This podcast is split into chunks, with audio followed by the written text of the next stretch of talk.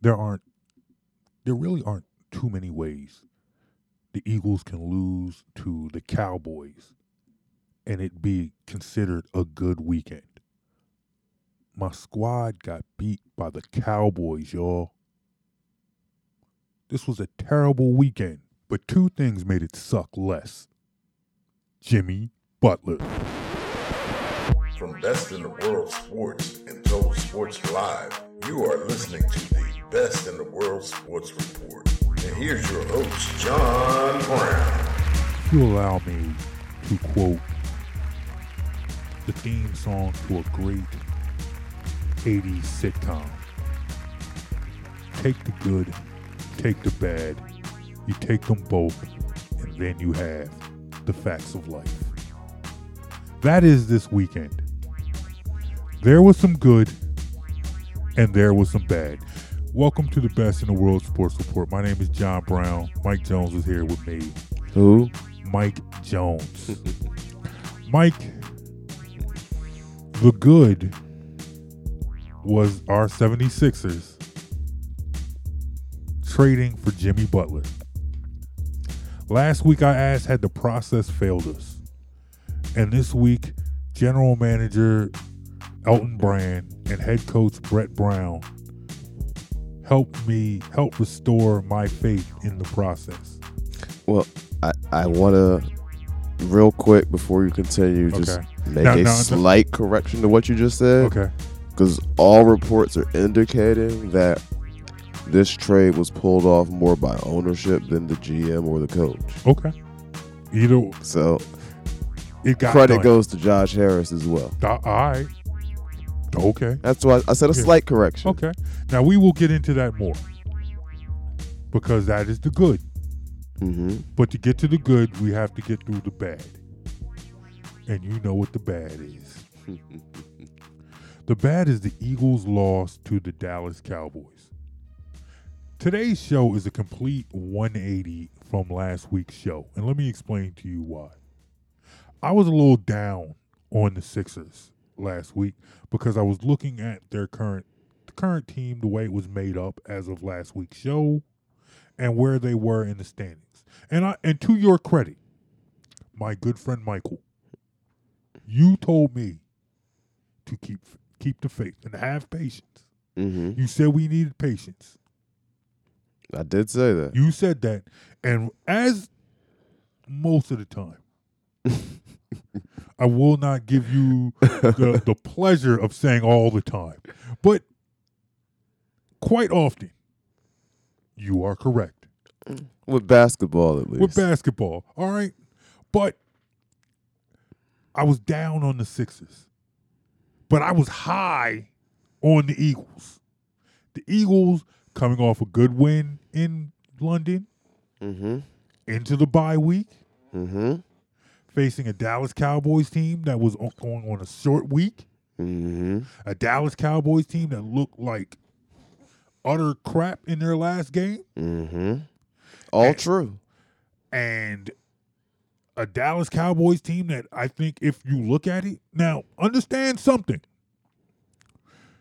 If you're a fan of John and Mike, Mike and John, and you listen to all our shows, if you like objectivity, you you listen to one on one with MJ. You get If some of that. You there. get you get objectivity and two people having mature, objective conversations about sports that usually end up turning into an argument. That's Here, about right. on the best in the world sports report. You get fan ish that usually ends up turning into an argument. But nonetheless, we were both very, very confident in the Eagles' chances and what we thought the Eagles would and should be able to do getting into this game. We didn't get any of that. I saw Where do we where do we start? I saw something. Okay, tell us what you tell me what you saw, and then I'm gonna tell you what I saw. We talked about this a little bit earlier, and I I'm really, really, really think me, you, and most people probably underestimated the effect of Jernigan's absence this year. Okay. defensive line last year wasn't the same when he was out.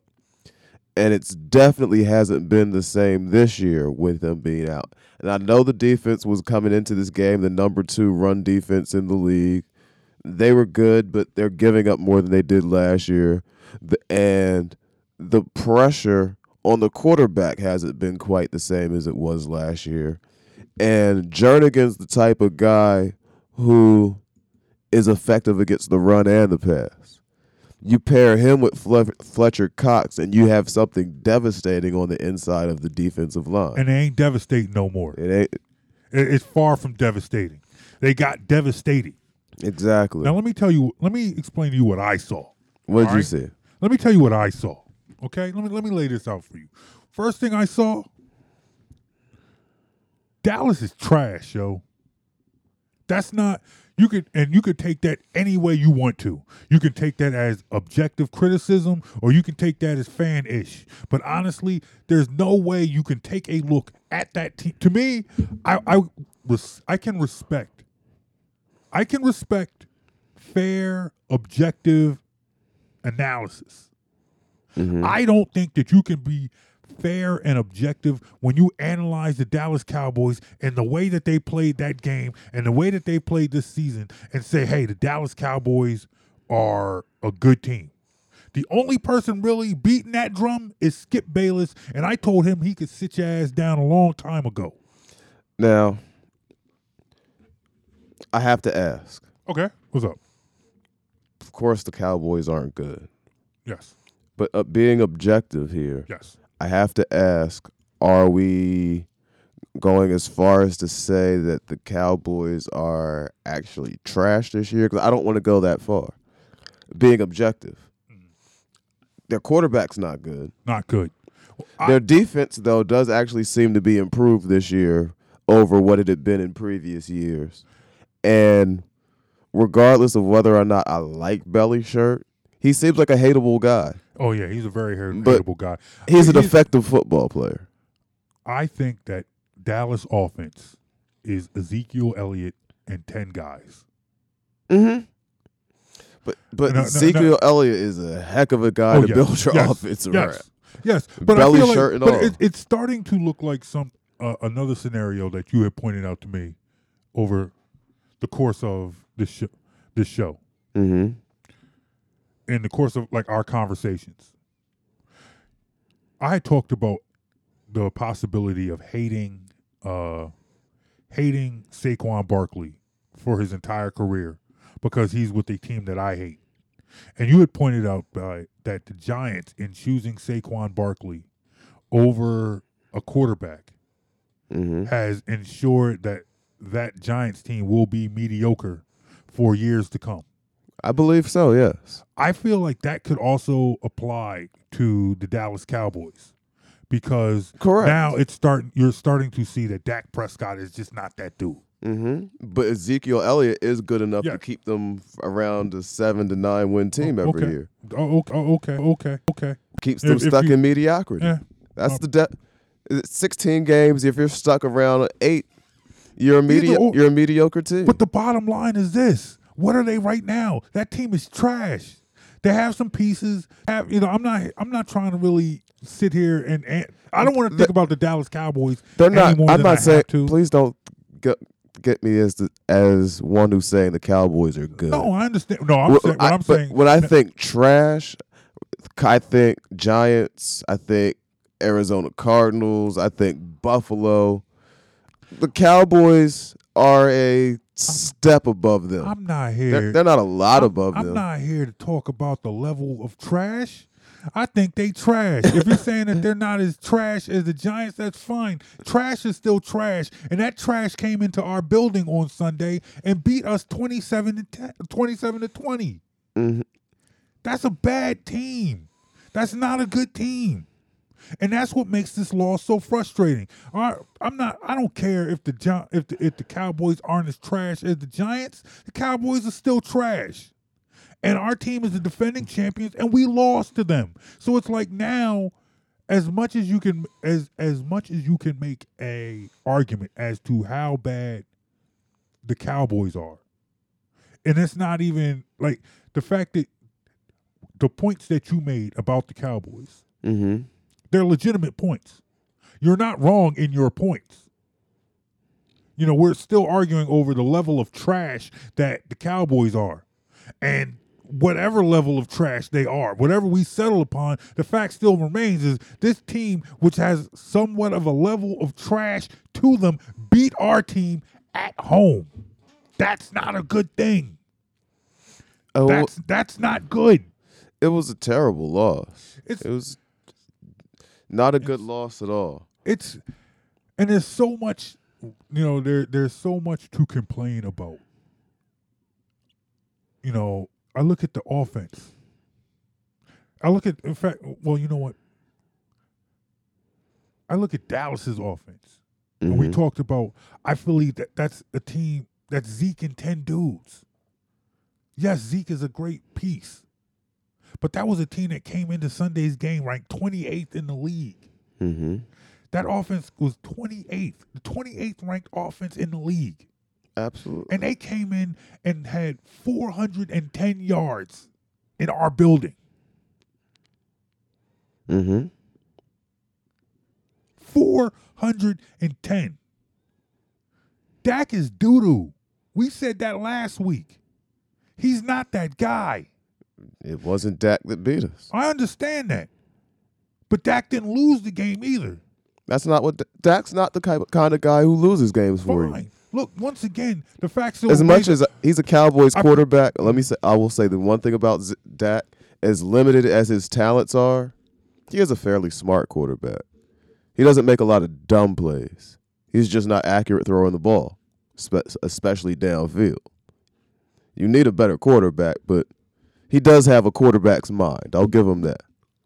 So, if you get in a situation where the running game is just grinding us up all game long. We can't 150 plus yards for Ezekiel Elliott. Dak Prescott, all he has to not at that point, he's in a situation where he doesn't have to try to make plays to win the game, which is exactly where he wants to be. Going back to to that rookie year where they went 13 and 3, a lot of what you saw that year was Ezekiel Elliott carrying the offense and Dak Prescott just not being asked to have to try to do too much, just manage the game, don't make the mistakes, mm-hmm. make your little short throws and check downs and such when we need them. Your five to fifteen yard routes, nothing, nothing excessively da- downfield a lot or anything like that. So when you put Dak into that type of situation, that's best case scenario for Dak. And that's exactly what the Eagles allowed to happen was Yes. best case scenario for Dak Prescott. and that's and that's what pisses me off because everything that you laid out for everything that you laid out in order for Dak Prescott to be successful. hmm Was exactly what the was- Eagles allowed to happen. Exactly. And that's what pissed me off about this game because that I think it's a safe it's safe to it was a safe assumption. We'll put it that way. It was a safe assumption when dealing with this team to think that they're better than that. That this was a defense good enough that you could do what it takes to shut down a quarterback like Dak. Or at least put the Cowboys in a situation where they needed Dak to win that game. Dak didn't Dak didn't lose the game for them, but Dak didn't win the game for them. Well, Dak that, was Dak that was means able we have to stop Dak. Zeke and make put the ball in Dak's hands. Okay. You if you stop Zeke and put the ball in Dak's hands, D- Dak, that's when Where Dak the- will lose where- a game for you. But where where did the Eagles rank against the run this year? Going into that game, they were second at around 83 yards a game. So how many yards did Dak uh did Zeke finish with? 151. 151. Second ranked defense Mm-hmm. gave up 151 yards to to uh, Ezekiel Elliott. Mm-hmm. 20 28th ranked offense came in and hung up 410 yards. Mm-hmm. Because once you pistivity. once you can't stop the run, the offense pretty much has you at its mercy. Because ideally, whether you could shut down the pass or shut down the run, you want to make an offense one dimensional, which makes them pre- predictable. You know what to defend for, you know somewhat what's coming, and at that point, your defense starts to look really good. But if a team a team's offense has the ability to run and to throw against you because you're unable to stop the run, it it puts the defense at an extreme disadvantage. Because if I have to load up to stop the run with extra defenders in the box, even the most average, the most how can I say this? Like I don't well, the worst of NFL quarterbacks. And of course we're talking about NFL quarterbacks. So these are all high level players. But the worst of the NFL quarterbacks can pick apart most defenses when there's only three on people in coverage and you're not getting pressure on me. Because you got eight in the box, so it's only three back, and your pressure is not getting to me. You eight in your box is there to stop the run. It's not like you're coming after the quarterback. So let me ask you, what pissed you off the most about that game, like specifically? Not, not, I mean, and I'm saying I'm, I'm going past just your overall hatred for the Dallas Cowboys. I'm saying watching this game, what was it that the Eagles were doing? What were the Eagles doing wrong that frustrated you? Defensively, it was it was some poor tackling going on. A lot of poor tackling. A lot of poor tackling on defense. And but the offense, I I don't understand what's taking them so long to get going in games this year. Mm-hmm. Like the score we had 3 points at halftime. There's no reason to only have 3 points at halftime. Say what you want about injuries and offensive limitations this year. 3 points is unacceptable when you have the quarterback and the weapons that we have, you're more than a three points per half offense. And you need to be more consistent. So if you want to know what pissed me off the, the most, it's inconsistency. No, I, I completely agree, and I feel like the inconsistency of this team was on full display on Sunday. Mm-hmm. Three points at halftime. Offense looked, and and what's, I guess, what's maddening about it is when you look at the final box score. You know, you if you're a numbers guy Mm-hmm.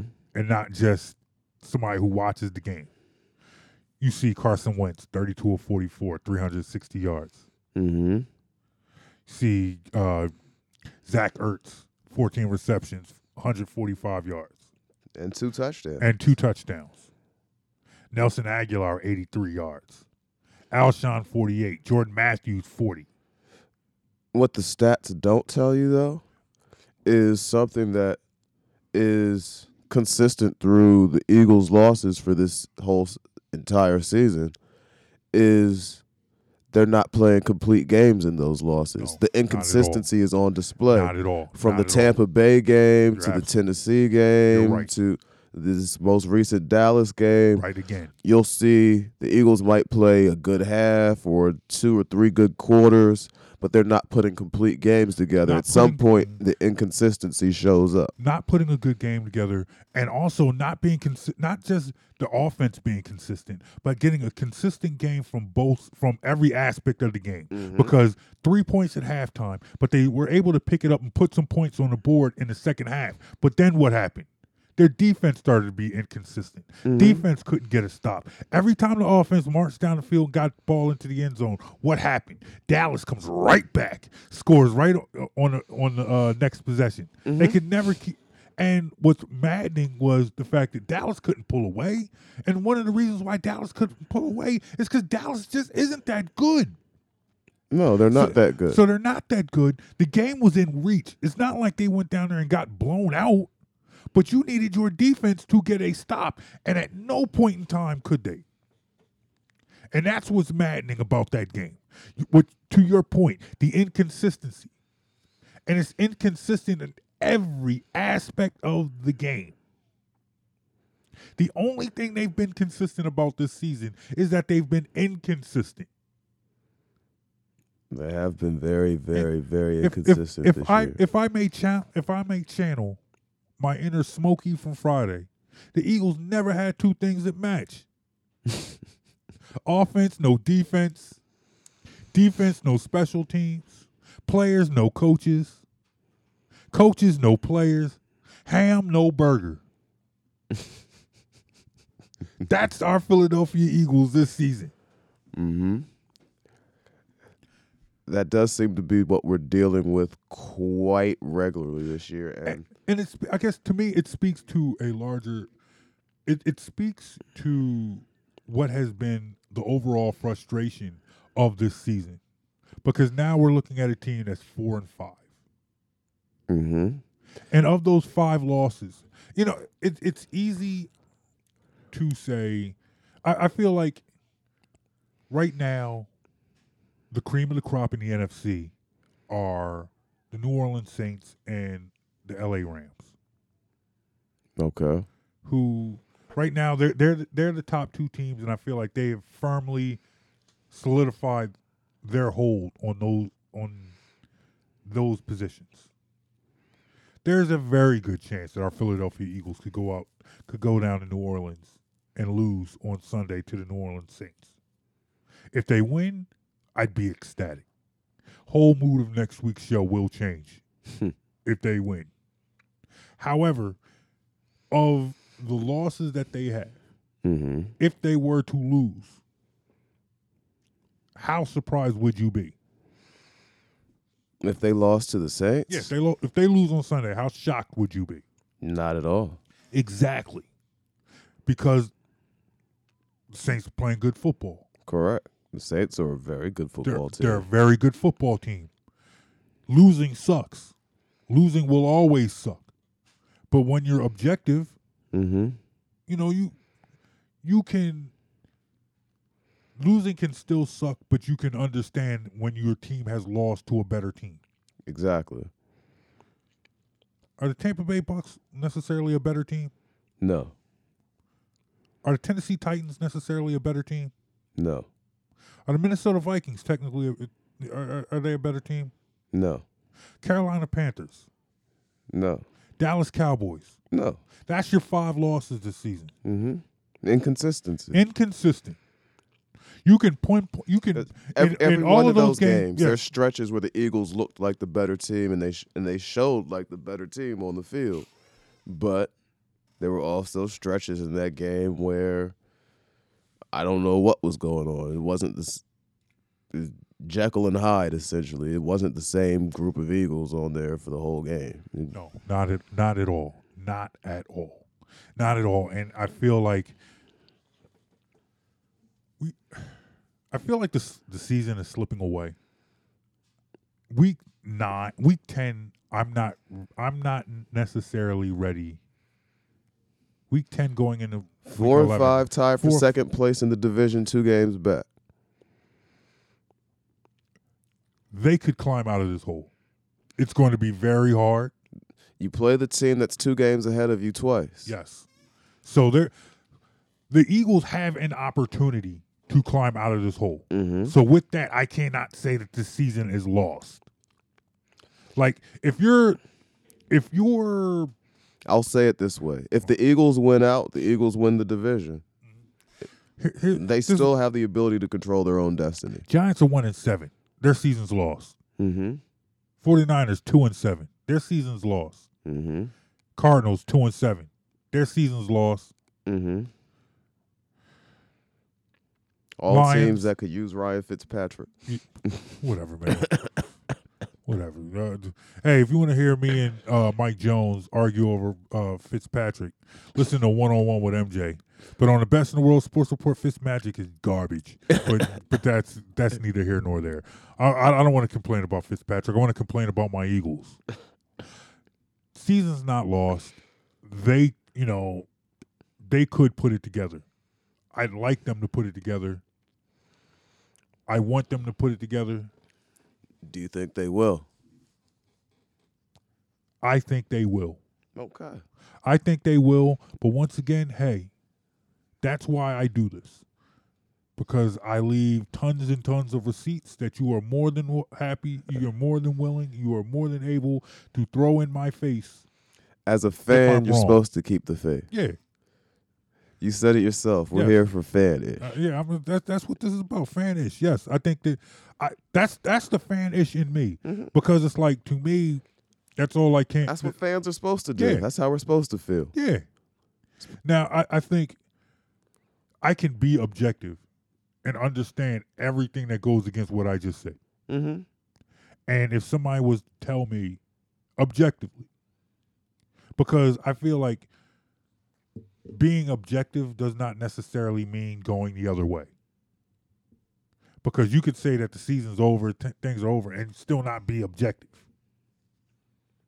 That's very true. But, you know, I understand and respect anyone who objectively says, you know what, man, it's done. It, it- it's just not going to happen. I don't have to listen to them. They're not going to be on this show. It's not. They don't get a microphone. They're not done because they're a team that's proven they have the capability of getting hot and going on a run, but they're teetering on the edge. Yes, very much so. And I guess part of what frustrated me about this game was the fact that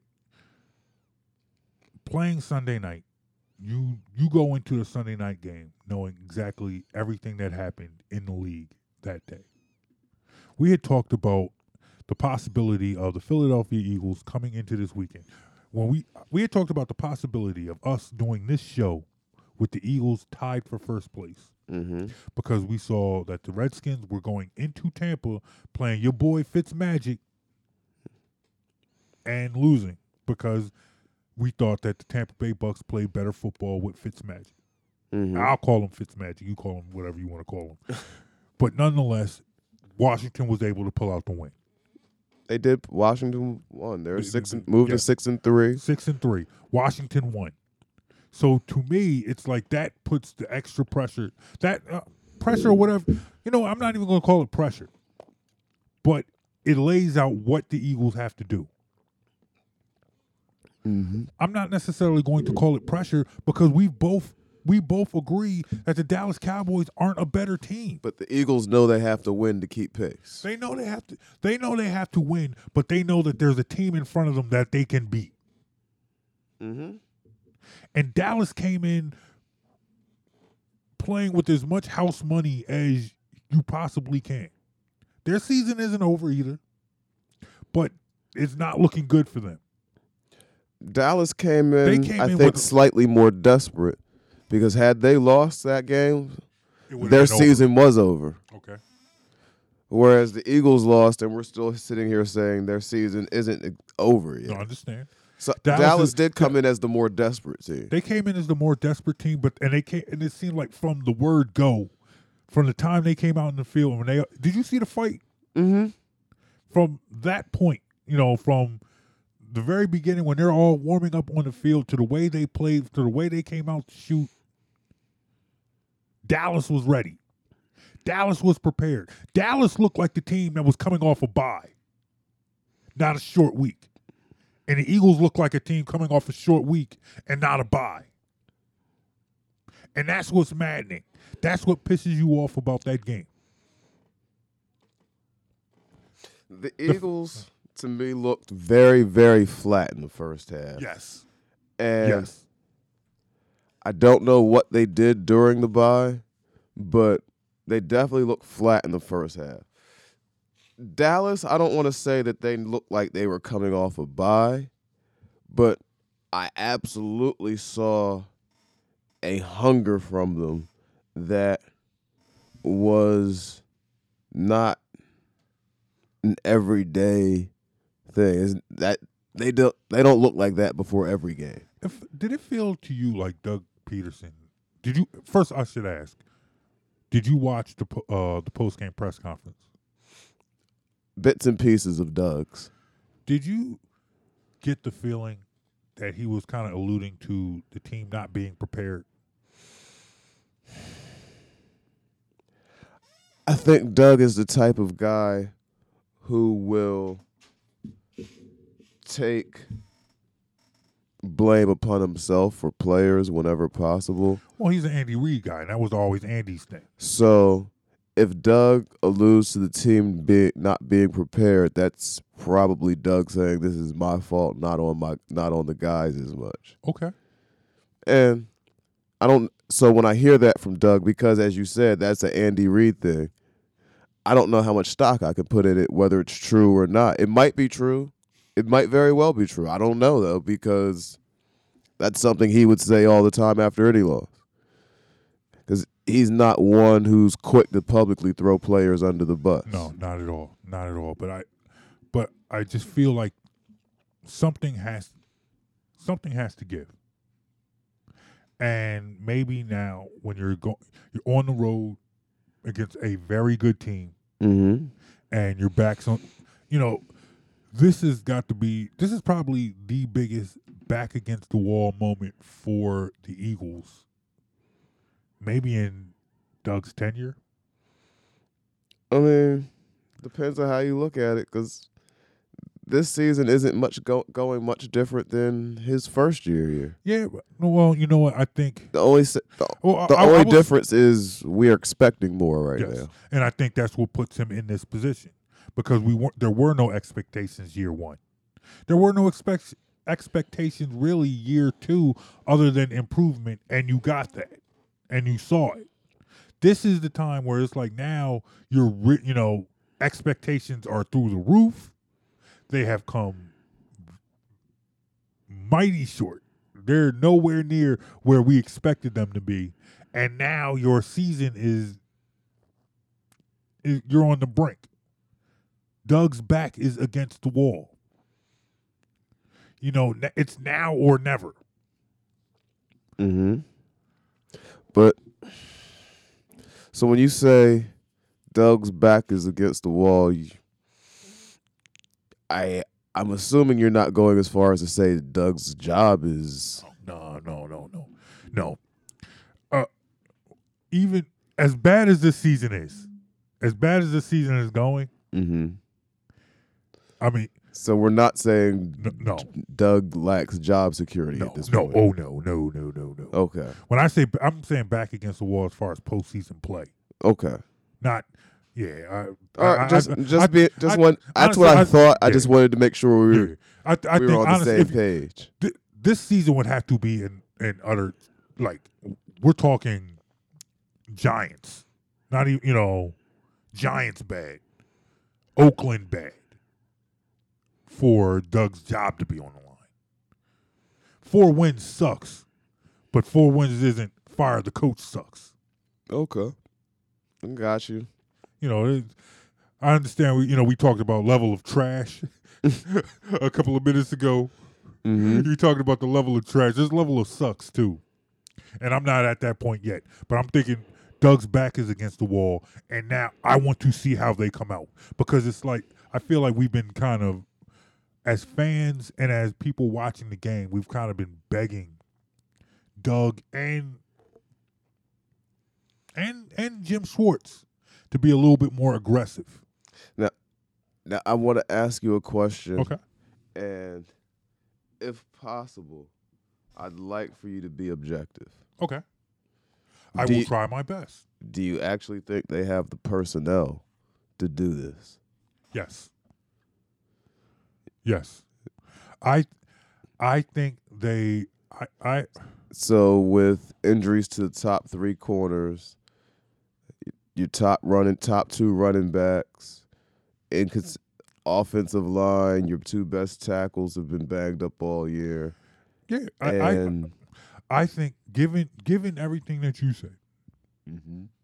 given all of those factors, I think what g- helped galvanize this team last year was that next man up mentality when faced with adversity.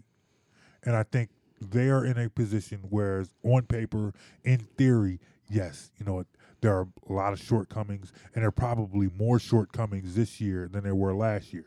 Where, although, you know, yes, they lost the quarterback last year. Yes, they lost probably one of the greatest left tackles of all time. Mhm. Yes, they lost a run, you know, an all-purpose running back.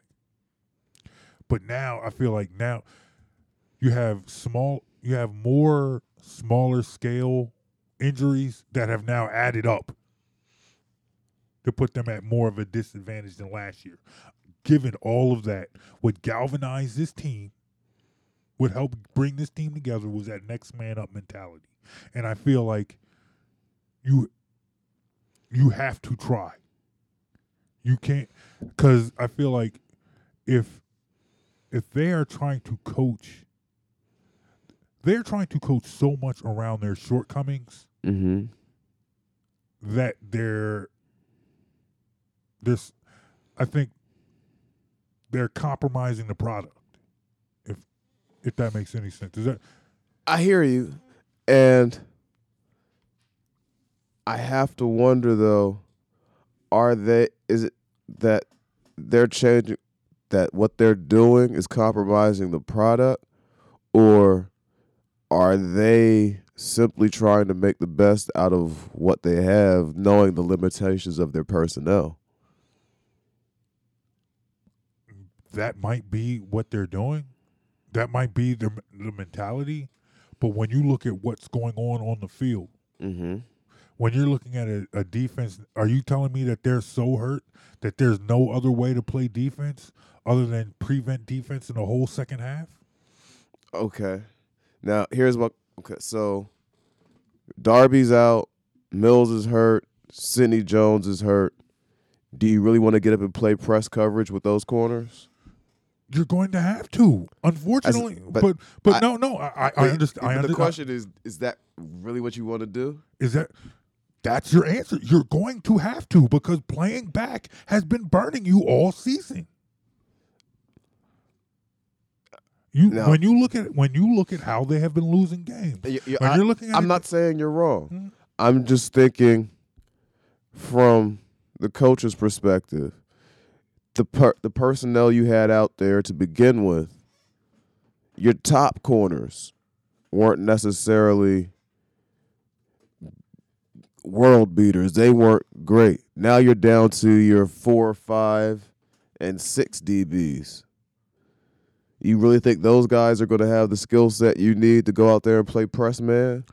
at this point, this team's back. I think you're when your back's against the wall, like you are at this point. Mm-hmm.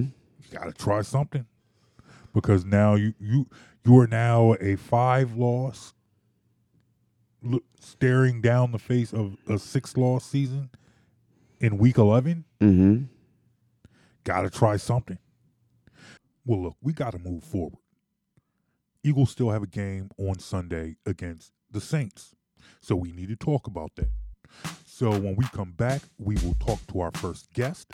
We have a guest this week. It'll be John Hendricks, Saints contributor for CanalStreetChronicles.com. When we come back on Best in the World Sports Report, we're going to talk Eagles and Saints. You're listening to the Best in the World Sports Report. Listen to this show in its entirety every Saturday at 8 a.m. on the Philly Go Flow at phillygoflow.com. You are a Philly sports fan looking for extensive coverage of your favorite local pro and college teams, go to TotalSportsLive.com. Total Sports Live is your one-stop shop for all the news you need to know in the Philadelphia sports scene. Be sure to follow Total Sports Live on Facebook, Twitter, and Instagram. When you need to know Philly sports, get to know TotalSportsLive.com. Looking for a job worth talking about?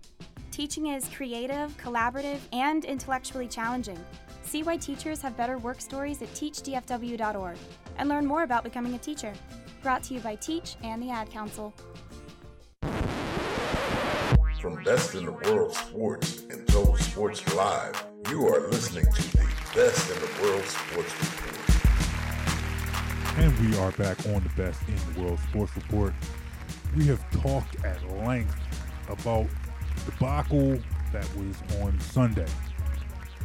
And unfortunately, as hard as a pill, as hard of a pill as it is to swallow, we must move forward and talk about next Sunday's game, which now looks to be a pretty daunting task. We are traveling to New Orleans. New Orleans is on a roll. They're beating people left and right.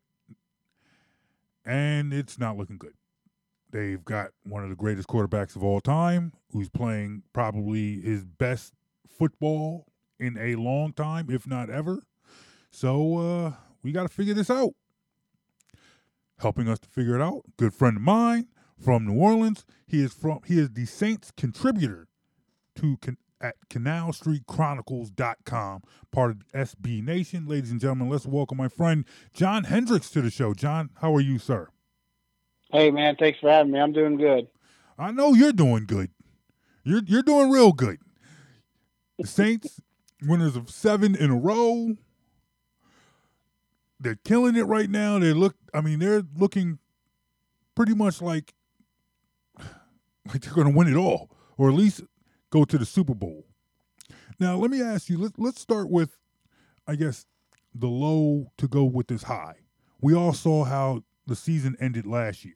How the 2017 season ended with the loss to the Vikings.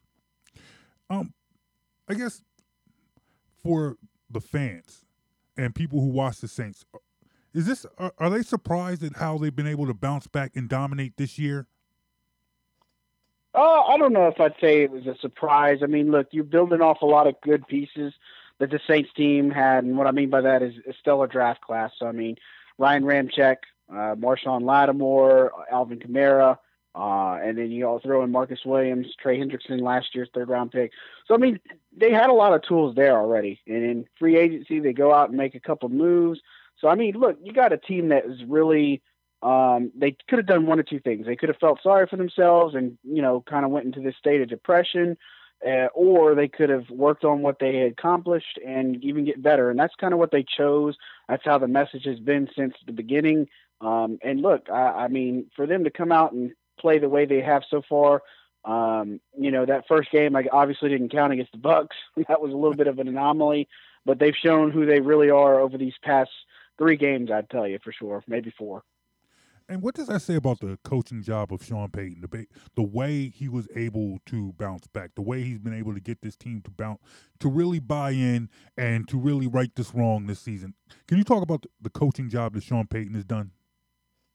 Well, yeah. I mean, first and foremost, it's him. It's his show, right? He's the head coach, and uh, he gets a lot of accolades. But you know, I think a step when you peel back the layers, and you know, I think about uh, an Eagles team, you know, Frank Reich, how much, how important he was to the Eagles, you know, and the Saints, they have those defensively. They have Ryan Nielsen, who's in his second year as a defensive line coach. He came from NC State. Uh, Mike Nolan kind of resurrected and came back and helped the linebacking core. You know, uh, you've got Aaron Glenn that's doing the secondary. I mean, you know, just a lot of different pieces along this.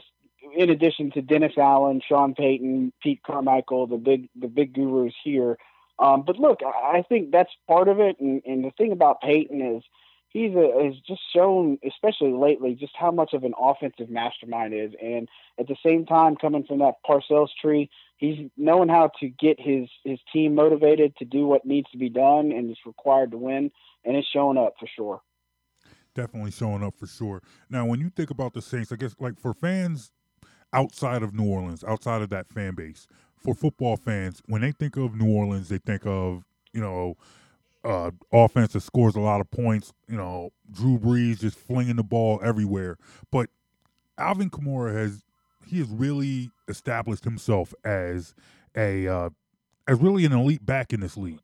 Talk, talk to me about his impact and what he is what he has been able to do and how he's kind of changed the culture of this team because you're still scoring a lot of points, but you have a rushing attack that has to be respected now. Yeah, I mean Kamara and, and, Mark Ingram both two-headed monsters. I mean, they'll tell you, but you know, early going season, it was the Alvin Kamara show. Kamara comes, uh, or sorry, Ingram comes back from suspension, and he kind of helps taking that load away a little bit. And you know, last game against the Bengals, you see both of them. I mean, it's kind of reminiscent to what they do last did last year. Both Kamara and Ingram. I mean, they do interviews together in the locker room. But Kamara is just something special. I mean, you know, it doesn't matter whether he's running the ball, catching the ball. Um, you know, there's times where he's out in open field, he'll make so many people miss. Um, look, I, I mean, it's just it's crazy because I still feel like I've never seen him at full speed when he runs the ball, and that's kind of a scary That's- thought. But um, he's a tough guy to bring down, and you can't just say enough good things about how how well he's done for this team. Nah, that man, that man is a beast. He's he, he reminds me a lot of a, a player we saw here for years in Philadelphia, and Brian Westbrook, in a way he's able to catch from out of the backfield, and you- the fact that you can put him anywhere on the field and he can be a weapon. So you know, Kamara is definitely a beast. And speaking of beasts, you can't talk about that offense without talking about Drew Brees and what he's been able to do. And he's probably playing his best clip of football, you know, ever. People have been talking about a lot about Tom Brady and what he's been able to do at his age. But Drew Brees is what, 39 years old now? And he's he's looking like he's about 29 years old. Tell me a little bit more about what he's been able to do and how he's really been able to lead this team this season. Well, you know, Drew Brees again. They, they alluded to it on Fox, but you know we've known this for years, and it's been one of those things where a few years ago the national media had pushed this narrative that that Brees' arm was de- declining and he was going to be this horrible quarterback, horrendous, all this other good stuff. But you know, and especially being uh, from Philadelphia, you know how the national media and stuff Oh, they yeah. they they tend to do these things and overblow it, Mhm. right? But you know, with Brees, uh, the thing is, I tell people all the time, he takes care of himself physically first and foremost. I mean, this guy's in top shape. He stays alert. He goes, does so many things. He's a student on and off the field. And I know a lot of people say that, but you know, you can even see it uh, against the, the Bengals when Teddy Bridgewater was in. Brees is sitting there studying what the offense is doing. He's still mimicking and doing all the plays. I mean, he was doing that in preseason. That's how dedicated he is.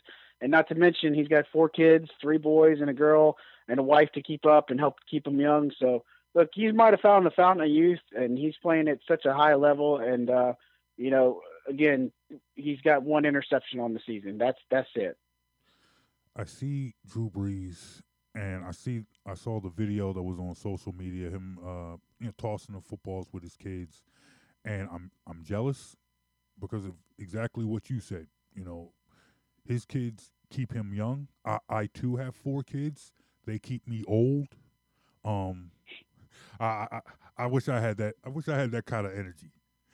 Now, when when I was mapping out the show, and I knew that we had to get a, we had to get somebody from the Saints who covers the Saints on the show, and I was prepared when I uh, going into this week we were going to talk about Dez Bryant. That was going to be the news of the week. Now, unfortunately, things have changed. But let me ask you. Let me ask you a question. When you signed, when the Saints signed Dez Bryant, they had won six in a row. They went on. They won this weekend uh, against Cincinnati, but you had won six in a row, now seven in a row. Did, I mean, how how big was that signing for the fan base? How how excited when you look at a team that was really on a roll, had been rolling all season, f- to get to bring in a Dez Bryant? Was that a shocker? Was that something that people saw coming? Well, I, I can tell you, I, this is something I had been following for months, and I had got wind of it back when free agency started. Um, you know, through some some sources and such Mhm. that basically that Sean Payton was just just in love and infatuated, and he was a player that they wanted to look at. You know, didn't work out right then and there, and they kept a, a close watch. They did their homework. They vetted him internally. Um, and, and they also asked outside help, like, you know, from Jason Witten and Tony Romo and stuff from those days when Dallas connections for Payton. So, I mean, they did their homework, right? And this was a thing where Bryant, you know, obviously he took the visits. He was, Cleveland was interested. The Baltimore Ravens were interested. But ultimately, the Saints were the destination because that gave him a chance and opportunity uh, to be the best. I, you know, he met the players. Everything was good. And um, he meshed with them extremely, extremely quick. Uh, and it showed on Sunday when they were showing, throwing up the X and kind of respecting him and just talking about his passion and impact. And, you know, now it's, it's said and done because obviously he's lost for the year for a torn Achilles and, um, but the respect's still there. And, you know, now they're, they're working and trying to win one for Dez too.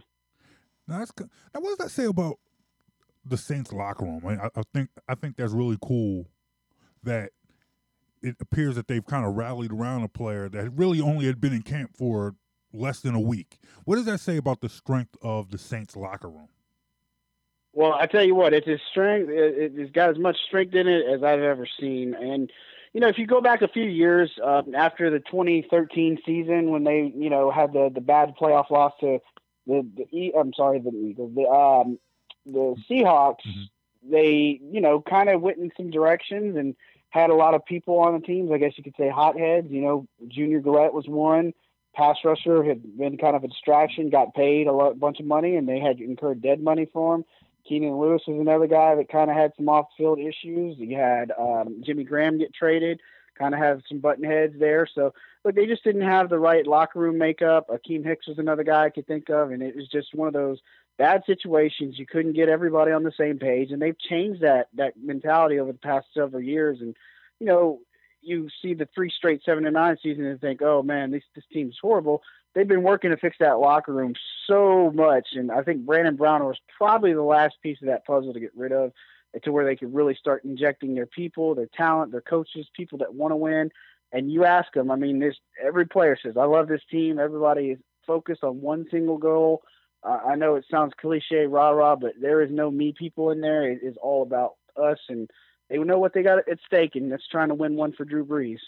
I hear you. I hear you. I, I hear that, and those things kind of kind of remind me of the storylines and the things that you were hearing out of the Eagles locker room last year. You know, whether it was winning, you know, the type of leader that Carson, Carson Wentz was and winning one for him when he went down and then having, you know, this was a team that had a lot of injuries last year. And there was a next man up mentality. And you saw it all throughout the season that when a player went down, you wanted to rally around them and just the camaraderie and the togetherness of a locker room. And it's something that, unfortunately, in Philadelphia, you're not necessarily hearing – this season, but to hear that out of Saints camp and to hear that from the Saints locker room, it kind of it, it, it solidifies and it kind of drives home the point of how good and how special this team is. Now, with Dez going down, you replaced him with Brandon Marshall. Now, will he? Are you expe- expecting him to play on Sunday? Uh, I mean, it might be one of those wait and see type things. You know, I think with the way they attacked the uh, the Bengals yesterday, they got something that in Keith Kirkwood, somebody that was called up from the practice squad. Austin Carr kind of came alive. That was good to see. Um, but you know, look, it wouldn't surprise me if they have some kind of base packages. But some of the other guys that I kind of mentioned, they were also playing special teams. Kirkwood is another example, and Carr that have that versatility. Marshall, kind of like Dez, would be one of the one-dimensional people. Not saying they could have used Dez in punt return game or anything like that, but Marshall's truly just going to be a wide receiving threat, and that's really about all you're going to get with him. So they might have some basic plays. It wouldn't surprise me if he's not active. Um, but you know, overall, I feel this team they made this move uh, to get a veteran presence, kind of help them along the way because the anticipation is you're going to the playoffs hopefully look at home field, and they're going to need somebody like him down the stretch. I hear you. Hey, we're on the line with John Hendricks, the Saints contributor for CanalStreetChronicles.com. That is a part of SB Nation. Now, real quick before I let you go, now, despite all the points and the yards that uh, you're putting up, the, uh, the Saints defense is still ranked 23rd in the league, despite a real stout run defense. Now, how like how worried are fans about the defense? Do they view that as a liability, or do they just feel like you know what this offense puts up so much points, you know, it it's not a big deal? Well, you know, the thing is, they're going to give up yards. They're going to get the the biggest philosophy is bend, don't break. So they're going to give up yards. They're going to give up some plays. I mean, that's just how it is. That's the nature of things. Front seven, I think, is very talented. I think it has a lot to offer. Um, you know, you're not having Marcus Davenport, your first round pick. He's he's similar to what Derek Barnett was able to do with the Eagles. I mean, he, he just makes that big of an impact and such. So, look, I, I know the front seven is, is strong. It's their back half that's really been the problem. Um, you know, Marshon Lattimore had a slow start to the year. He's coming on a lot better. Eli Apple, the guy they traded for from the Giants, he's been doing better. So, and Marcus Williams is kind of hitting a little bit more stride. He's getting better, and and Vonn Bell. So, I mean, look, I think when you look across the defense, clearly the guys in the back are, are, the ones that they're most concerned about. I think that they can put together some more string, uh, you know, string together some more good games to kind of help that confidence. But if it's a Saints fan, they know uh, what they're in for when they see the pass defense. And I'm, if I'm Carson Wentz, I'm I'm throwing the ball as much as I can. Probably I wouldn't look to run, um, and I think they can find a success for sure, especially if they go to Ertz. Now, as far as Ertz goes, I think you have a point, but I think hearing that will scare a lot of Eagles fans because this is an offense that seems to completely disregard the run. And they will see this run defense and figure that they can't run against the Saints. And then want to fling the ball downfield all game. And I don't know if that's going to work either. you know, I, I just I, I just don't know. This game scares me. It's scared me all season. It scares me even more now. But that's why you play the game. You know, you got just all you got to do is just sit back and watch. So let me ask you before I let you go, what are your what are your expectations? It's early, so you don't need to give a prediction, but what are your expectations for Sunday? Well, uh, look, I, I think first and foremost, a hostile atmosphere for this Eagles team to come into. Um, you know, it, it's it's kind of telling because you had Sean Payton challenge the fans after that Rams game, and look, I was up in the press box and it was loud. I mean, I couldn't hear what the, the people on the press box announcements were saying just because of how loud it was getting. And Payton obviously said, "Look, I've I've heard it louder." And you know, I might have heard it too when when the Saints beat the uh, Redskins uh, in in 2017 or that Falcons game near Christmas. That was another thing that was loud. So look, he's already got the crowd amped up. So I'm looking for that energy, and the Saints feed off that energy for sure. Um, so look, I, I think if I'm the, the Eagles, I'm looking at I'm trying to stop these guys early. They've been so successful at starting football games and they're just putting up points so many different ways. So if I can get any kind of momentum on my side or any type of stop early, I'm I'm celebrating. But look, I want to see how the Saints defense is able to get after Carson Wentz specifically, how the offense is going to be able to move the ball because it's just another ch- challenge, right? And um, you know, Doug Pederson and Sean Payton have a good bit of history and uh, you know, don't know if all Eagles fans remember that they made the golf bets and uh, Pederson gets to wear the dark jerseys uh, in the Saints building and uh, and all that other stuff. So I mean, you know, Payton's a guy who's not going to forget stuff like that. So I'm just really want to see two good play callers, and I expect a really good a good game. I don't expect any type of blowout for sure. I can only hope. We can only hope because right now I, I, I don't even want to get into what the morale is uh, right here and what the mood is. So a great game would be welcome, especially if it helps the good guys. The good guys would be us. Now, if you know, if you do a podcast or whatever, you can call Saints the good guys, but that's on your show, not mine. You know, you know how it is. Hey, John, I want to thank oh, you yeah. for coming. I want to thank you for coming on. No problem, man. Thanks for having me. All right, hey, ladies and gentlemen, that is my friend John Hendricks. Saints contributor for CanalStreetChronicles.com. That is CanalStreetChronicles.com. That's part of the SB Nation. Okay, I'm done talking about the Eagles. I need to change the subject. Let's bring Mike back in here. I need some good. And the good comes in two words Jimmy Butler. Jimmy Butler. So we're going to talk about that. 76ers. Right? 76ers. We're going to talk about that. So look, let's take a break. And when we come back, we'll shift gears and we'll talk Sixers. All, All right, right, let's do it. Let's because I need to feel. Look, Eagles got me in my feelings right now. I need to feel better. All right, I want to smile. All right, I need to smile. I need to feel good. So let's let, let, let's shift gears. Let's talk Sixers. So when we come back on the Best in the World Sports Report, we were going to shift gears and we are going to talk the newest addition to your Philadelphia 76ers, your team, your town, your 76ers, and now your Jimmy Butler. When we come back on Best in the World Sports. You're listening to the Best in the World Sports Report. Listen to this show in its entirety every Saturday at 8 a.m. on the Philly Go Flow at phillygoflow.com. you are a Philly sports fan looking for extensive coverage of your favorite local pro and college teams, go to TotalSportsLive.com. Total Sports Live is your one-stop shop for all the news you need to know in the Philadelphia sports scene. Be sure to follow Total Sports Live on Facebook, Twitter, and Instagram. When you need to know Philly sports, get to know TotalSportsLive.com. When you went car shopping, you meant business. You ace vehicle history searches and test drives. Now you've got your wheels. If you manage that, you can get your retirement plan on track. Visiting aceyourretirement.org can help. Brought to you by AARP and the Ad Council.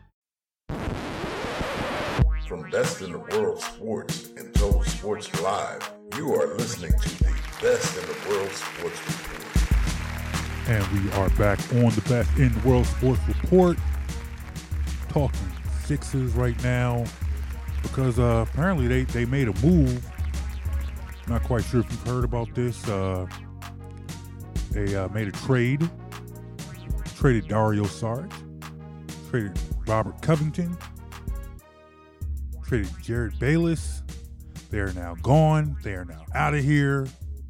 And in comes in, in comes Mr. Jimmy Butler. That's huge.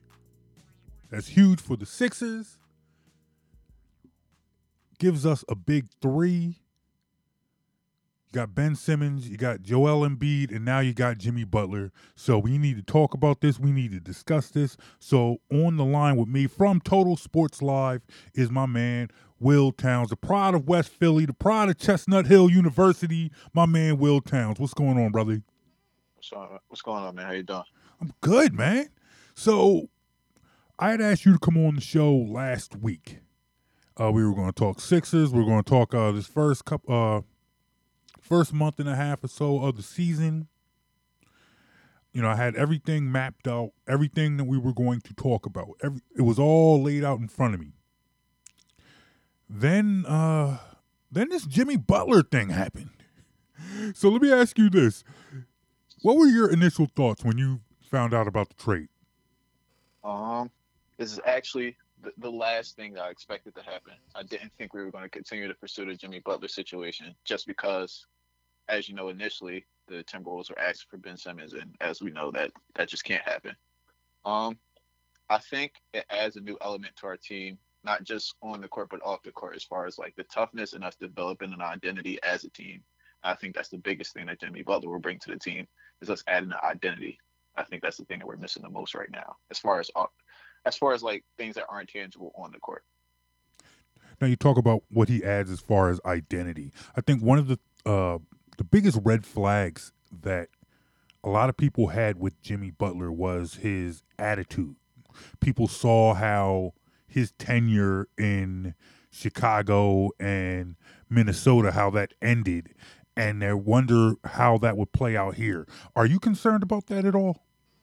Um, not necessarily. That doesn't bother me. I think a lot of people have an issue with we think about all star players, we think about star players, we kind of expect them to stay, stay in one place the whole time. But I think one thing that Jimmy Butler did wasn't necessarily an attitude issue, but it was holding the organization accountable and holding the team accountable around him. Now, a lot of times we expect the guys to stay in situations and tough it out because you're a star player. You're supposed to tough it out. You're supposed to make the team better. But at the same time, for Jimmy Butler to hold those people around him accountable and say, like, all right, in order for us to be successful in Chicago, I needed pieces around me. Chicago didn't make those moves to put those pieces around him. When he got to Minnesota, he expected certain things out of players that were getting paid more than him. When those things didn't happen, he said, "All right, trade me." So, when you heard when you hear the stories about what Jimmy Butler was doing, especially in camp when he was challenging players, challenging front office people, challenging coaches. What were your thoughts? I mean, I thought the funniest thing, funniest story I had heard when he was, I guess it was uh, five on five scrimmages, and he took the last four guys on the bench and played the starters and won. What'd you think of that? Um, I don't know how much truth is in all that, but when I hear things like that, I get excited. And you think about Philadelphia as a city and what the kind of things that we expect out of our athletes and our best and our star players coming here. I think Jimmy Butler really has an attitude that can fit into Philadelphia as far as a guy who's not just tough, but a guy who like like Ben Simmons and Joe Embiid both mentioned, a guy that hates losing. And I think as a city and as a team, we hate losing. So to have a guy with that kind of winning attitude and a guy that's able to push people around him, I think that's important, especially for a veteran guy to do that. So let's talk about the team that he is joining. Right now, I guess this, the Sixers are really in the middle of the pack as far as the Eastern Conference. Of course, it's early. Of course, there's a lot of basketball left to play. But I think the early impressions that I have gotten on this on this year and on this team is this is a team that's not as good as Boston, not as good as Toronto, might not be as good as Milwaukee, might not even be as good as uh, anybody else. I mean, may- maybe not as good as Detroit either. I know they split the seasons, uh, the season series so far, but the jury is still out. What does how does this trade affect the Sixers? Does this put them back up in that top tier of the Eastern Conference? Um, I think it does a lot as far as the morale for the team, but adding Jimmy Butler doesn't answer all of the isn't the solution to all of the problems that we have. If you look at the, the team right now, we're like 26 in the league in turnovers, um, one and six on the road, and seven no at home. So, um, a lot of our issues are issues as far as continuity, and I think how do I put it? I think it's more of a system problem more than anything because if we have guys who can shoot the ball, we have guys who can attack the rim, and we have guys who seem to be solid individual defenders, there's no reason why we should be letting teams score over 100 points a game or should be turning ball over almost 20 times a game. So I think he he does a lot as far as the morale to the team, but there are still other things within the team that we have already that we need to solve, and I think that stems from coaching as well. I understand. On the line with Will Townes of Total Sports Live, talking some basketball, talking Sixers, talking Jimmy Butler. Now let's talk about the players that left. We're losing Dario, we're losing Robert Covington. Now this was a team that struggled at times for shooting. You know, we have Joel Embiid, and we know about Fultz's struggles with shooting. We know about Simmons' struggles with shooting and we probably just traded away after JJ Redick the two best shooters we had on this team. Now Shamet is there there there going to be expectations for him, but he's still young. He's still rookie. What I mean, what other holes do you see, and what do you think of the holes that are left behind by trading a Dario and a Covington? Um, I think by now, I hate to say this, but I've never been the biggest Robert Covington fan uh, for for several reasons. But I think by adding in Jimmy Butler, the loss of Robert Covington doesn't hurt as much just because of the kind of defensive player that Jimmy Butler is. You know, the his ability to create his own shot. Um, losing Dario Saric is probably going to be the biggest problem because we don't know who we're going to play at the four right now. We can I was thinking about at a point in time we could maybe throw Wilson Chandler in there, maybe throw Mike Muscala in there, but right now we're not sure who's our guaranteed starting four. And Dario's ability to rebound, get down there and rebound and stretch the floor will be missed. So that's that's our biggest hole right now. That's the biggest thing we got to figure out is who we're going to put out there and what kind of four are we going to look for? Are we going to look for another guy that can stretch the floor? Are we going to look for another rebounding guy who can kind of get out of Joel Embiid's way? No, I understand that. Now, there's there have been a couple of other names that have been thrown out there, and one of the names that I I've heard was Kyle Korver. Do you? I'm. I guess for me personally, I'm not a big fan of moving backwards. You know, I think there's but so many times when you can bring in an old name or an old player that you've had before and still move forward. So I've heard that name, but that doesn't necessarily excite me. I think it's a good bench piece. I think he's a good shooter. Don't think he can be a real good defender at this point.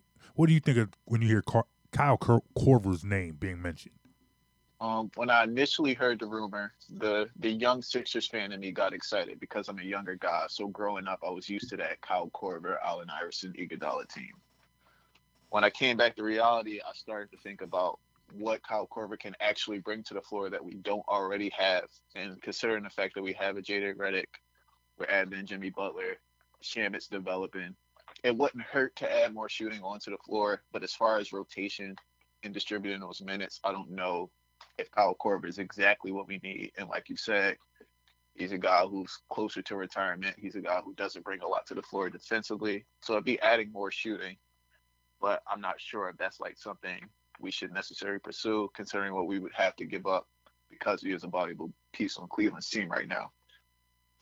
Now, another name that I've heard, I've heard mentioned is Markieff Morris. I know we know his brother, you know, we know his brother in Boston very well because we've had our share of run-ins with him. But what do you think about bringing in Markieff Morris? I think he's, you know, he's got an expiring, he's dealing with an expiring contract, and Washington's pretty much going nowhere. But I would tend to think that would probably be a little more of an expensive piece. Have you heard that name, and what do you think of that as an idea? Um, I think it'd be nice considering what I just mentioned before, what we lost in Dario. I think he's a kind of guy, as far as what he brings to us on the court, a guy who could bring that same element of stretching the floor and also getting down there and rebounding a little bit more and creating his own shot. But at the same time, like you said before, is is going to cost a little bit more. We're not sure if he's going to stay or he's going to sign any kind of extension.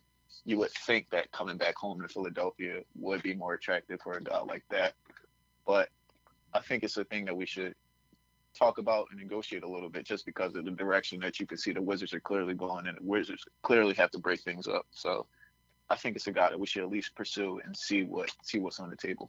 Okay. And the last name, I think, I guess, because you, I mean, you grew up in this area, you know this fan base, and you know as soon as there's a well-known name, there's always going to be somebody who feels like, hey, well, what about him? So, what do you think about people who might say, hey, Carmelo Anthony might be available? Um, like you said, that's a that's the thing that we have a tendency to do, and that's one other thing that bothers me about other Sixers fans. Um, it's happened more recently just because of the team's more recent success. Um, I think Carmelo Anthony is a guy who needs to. I've seen other people say this is a guy who needs to prepare for his farewell tour. It's unfortunate the the lack of respect that Carmelo Anthony gets now, but because of some of the decisions that he's made, the organizations he's been associated with, the decline in his career hasn't been the prettiest thing to see and the prettiest thing to watch. As far as what he brings on the court, same thing, Markieff Morris, Dario Saric, that ability to stretch the floor, but just that kind of distraction in the locker room and a guy like who, who I said isn't performing at the same level anymore, a guy who wants starters minutes and who wants to be paid. I just don't know if that would be the best move for us to make. I hear you. Well, look, we've been talking with Will Townes of Total Sports Live. He is the NBA writer, Sixers writer. Um, tell us how people can get in contact with you. Uh, you can follow me on Twitter. It's at Bill's Lab, so it's B I L L S L A B. Um, that's the only social media you can follow me on right now. But if you guys want to email me, ask me any questions, it's WXB Townes, T O W N E S 1 at gmail.com. And of course, you guys can follow Total Sports Live on Twitter and follow the Total Sports Live site. I hear you. Well, look, Will Townes, the pride of West Philadelphia, West Philadelphia, born and raised. You, I know we, we say that about everybody yeah. West Philly. It, it, I I get tired of it. Yeah, I, I understand, and I don't blame you. It, it's just it's so easy to do, and, and you know I, I, I understand, I get it but it just it kind of just rolled off the tongue. It's like I said it before I even thought about it. I just you know I wrote it down and I don't know. Anyway, but look, thank you for coming on.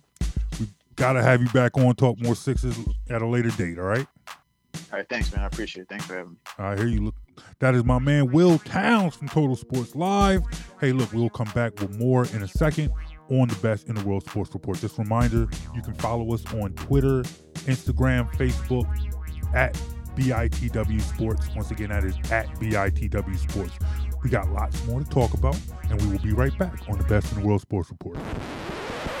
You're listening to the Best in the World Sports Report. Listen to this show in its entirety every Saturday at 8 a.m. on the Philly Go Flow at phillygoflow.com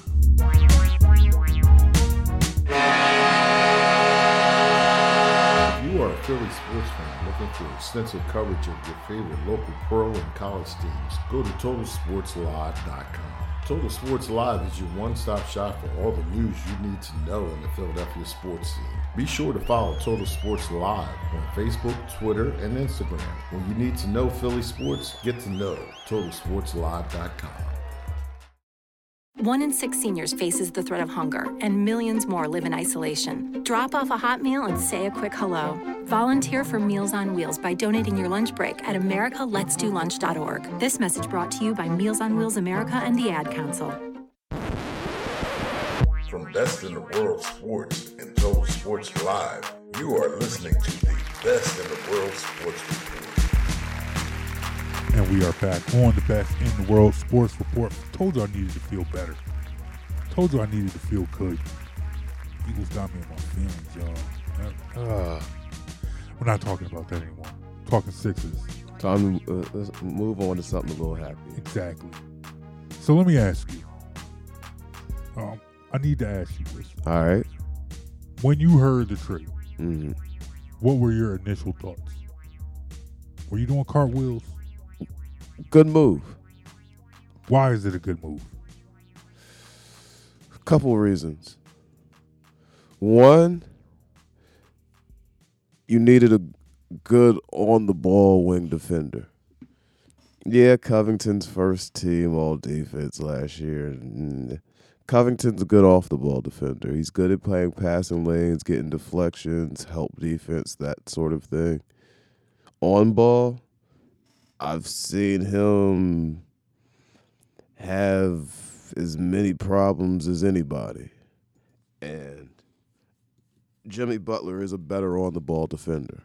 You need somebody like that. Guys like Tatum will take advantage of you if you don't have a good wing who can defend on the ball.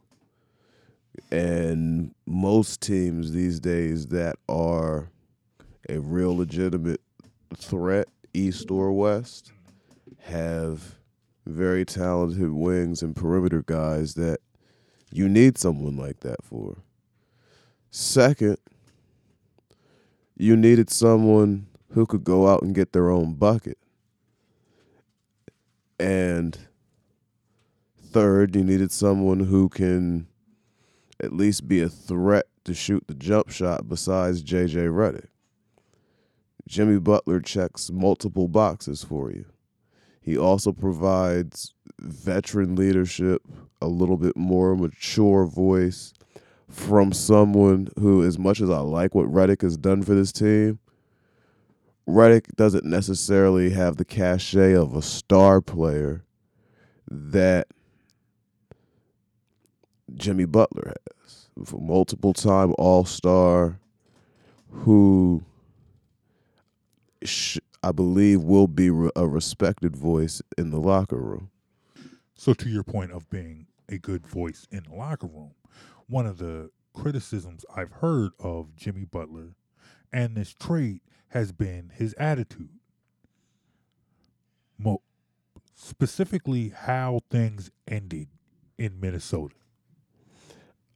All right, let so we're talking about what happened in Minnesota, him not getting along with Wiggins and Towns mm. reportedly. But truth be told, if I'm a guy who wants to win and I say to my teammates, let's go to the gym and get some work in, work on our games, build some chemistry, things like that, and you tell me, no thanks, I'm playing PlayStation, I might not get I might have issue with you too. Something I've talked about on this show quite often is what I like to call the Chase Utley effect. Mm-hmm. And that is basically teams play like their best player. Minnesota drafted Karl-Anthony Towns, I think, because they believe that he is a best play, best player type player. I think they drafted him with the intent to be their best player. Anthony Wiggins is they drafted to kind of be the, I guess the Andrew Wiggins. yeah, I don't know why I keep wanting to call him Anthony. anyway, Andrew Wiggins, Mm-hmm. I think, was drafted to be a, a co- well, I shouldn't say drafted because they didn't draft him. They brought him in to be a complementary piece around Karl-Anthony Towns. Wiggins was there first. Was he? Yeah. Was he there a whole season? Okay, yeah, Wiggins was okay. Yeah, Wiggins was the year before Towns, I believe. You sure? I thought it was the year after. Okay, okay, I, I could be wrong, but either way, I I believe with those two players, I think Carl Karl-Anthony Towns is the is the number one. Wiggins is the number two. Mm-hmm. Jimmy Butler's brought in to help put the to put that big to put that to make that into a big three, and it hasn't worked. Well, It ha- and to me, it hasn't worked because of the type of player that, uh, basically, the type of players that Wiggins and Towns are. what do you mean by that? But when you say the type of players they are, It seems like they they don't have the same focus. They don't have the, the focus yet. where as a drive to do the things necessary to be great. Okay. I'm asking. No, I'm saying okay. Uh, yeah, sounds sounds uh Okay. sounds like a fair assessment. Good. Right. I like I like the way you put that. All right.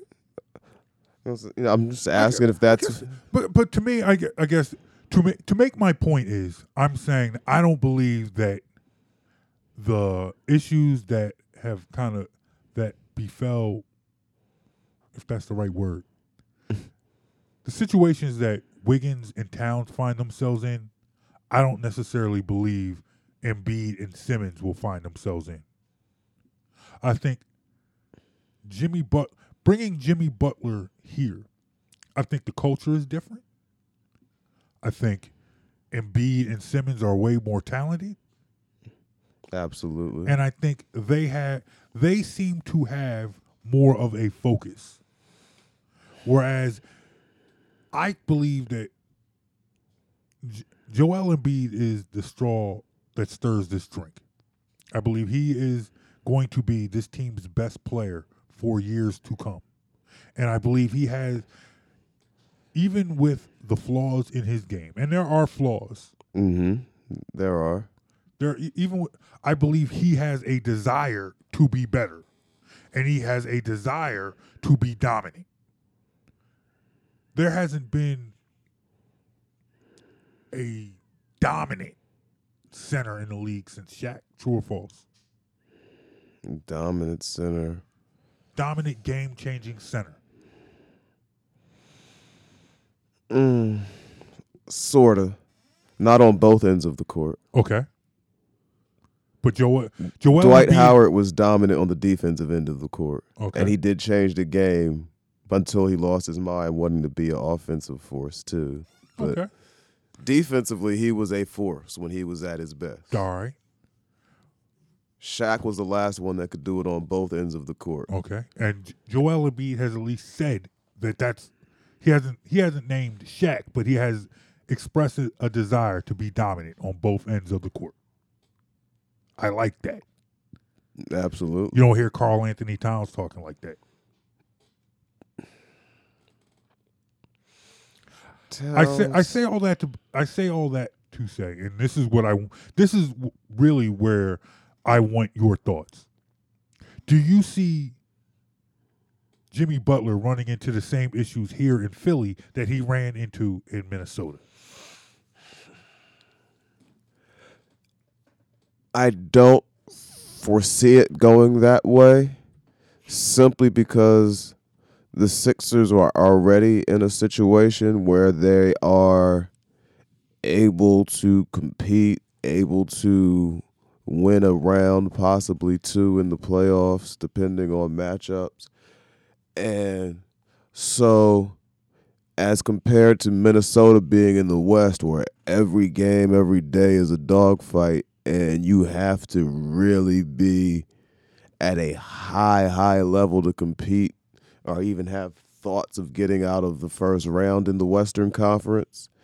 In the East, I think the addition of Jimmy Butler to Ben Simmons and Joel Embiid and our Markelle Fultz, who, while highly flawed, is growing in confidence, and JJ Redick and such, automatically get, puts them in a position where they're where they get second round of the playoffs, and depending on matchups and such, possibly to the conference finals. And I don't think this roster is complete yet. I don't think what we're seeing now is what we'll see playoff roster. Like similar to last year when you get to January, February, All Star break, fe- mid February, and teams know we're out of it for the year. You start seeing buyouts. You start seeing, you know, business decisions happening. Team like, oh, we're not going to make the playoffs. I can buy this player out for half the money I owe them and let somebody else pay their salary, pay their contract.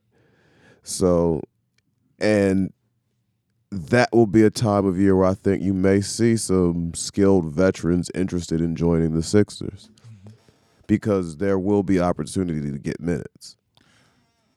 First thing I asked when I when I heard this deal, I like the deal, but what the glaring thing there are two things that kind of stuck out to me. One, we traded our entire we we traded two thirds of our front court. Mm-hmm. Traded our starting four. Stated our we traded our starting three.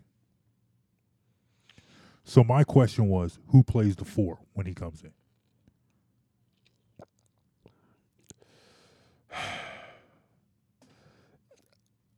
It depends on what what lineup is on the floor. So you think that's something that could change as the season goes on? I absolutely think okay. I think it's something you can pretty much count on will change as the season goes. By February, March, you'll see a free agent or two after buyouts joining this roster. Okay. So given that, once once Jimmy is here, Mm-hmm. and uh, of course there'll be a you know a couple a little bit of tinkering at the beginning, but moving forward, who do you think who give me give me your ideal with with the players we have now? Give me your ideal starting lineup. My ideal starting lineup right now, I believe you go with what's on the roster. Fultz, Simmons, Embiid, Butler. And see, the thing is, that fifth player, there are a couple ways you could go mm. the way I think would be best to go is the one I don't think they will, which would be to start Redick. So it start Redick and move Simmons to the four. That's what I think would be best Okay. because you still actually have a situation where Simmons in today's NBA is able to trigger the offense and do a lot of the ball handling. Mm-hmm. That being said, him not being a shooter is minimized because he's going to be expected to be around the basket more rather than being expected to space the court when you and you have guys out there now in Redick and Butler who are both able to stretch the court for you. Fultz, he's at least shown a willingness to take the shot. Mm-hmm. And Embiid also will take the shot for better or for worse. So now you have adequate space for Simmons to move freely, and he'll likely be matched up against someone who can't guard him. So you don't necessarily you don't see this trade as moving folks back to the bench. No, Okay. because if you're moving Fultz back to the bench, that means you're playing Jimmy Butler as the two. Okay. Who's playing the three for you? All right. No, no. Jimmy Butler's got to play your three, Okay. which means Fultz is ala- able to stay in the starting lineup. Understood. The Understood. question position is what you do with the four. The yeah, Fultz at this point, I think he's still safe in his starting role as the starting two guard. Mhm. Is there a, is there and before we uh we wrap this up, is there another move on the horizon that you've heard that kind of makes sense to you? Nothing that I've heard, and you know the NBA rumor mill is an ever changing landscape. Of course, of course. but honestly, what I before I even start thinking about who else may be available, I'd like to see because let's let's remember this wasn't just a one man di- move. They also brought in Kid Patton, who is by all report all accounts a stretch forward type as well. Maybe they'll get lucky and he'll be able to fit in because what you don't need is five superstars on the court. No, you need five. ball. You need five guys who know how to do their job on the court. Okay, I hear you. But overall, you two thumbs up on this deal. Two thumbs up on the deal overall. Exactly, exactly. That's what I. That's what I needed. That and that. You know what? Let me just drop the. Just let's just drop the mic and walk away. All right, because if we if we go anymore, I don't want to be pissed off, man. Because the Eagles did everything they could to piss me off this week, and now we got this deal. Jimmy Butler's here. Things are gonna turn around. We're about to, we're about to get that 17 game win streak again. Uh, we're gonna take the number one seed. Uh, we're gonna win the East. And we're gonna win a championship. All right. Okay. All right. That, that was a little bit too far. I, I, I understand. I, all right. I, I, I know I'm doing too much. I'm doing too much. But look, But all you right. feel good. I I, do understand. feel good. I do feel good. I do like this deal. You know, it's Sixers are trying to make it exciting, and I appreciate them. tr- You know, helping to cheer me up because God knows the Eagles pissed me off. Look, that's our show, man. It was fun. We ran out of show. Let's get out of here, man. Best in the world sports report. Once again, hit us up at any time. Facebook, Instagram, Twitter at BITW Sports. Listen to this podcast anytime you want.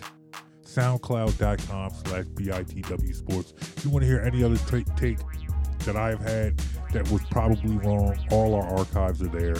Check me out there, SoundCloud.com. Um, also, iTunes, Apple Podcasts. We're there. Archives are there. Check the show out every Saturday morning.